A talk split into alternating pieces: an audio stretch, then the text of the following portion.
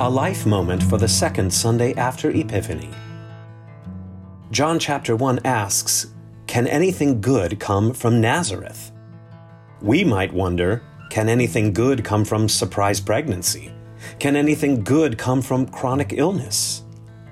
Jesus is both promise and proof of the wonders that come from just such contexts. Miracles come from Nazareth. Forgiveness comes from Calvary.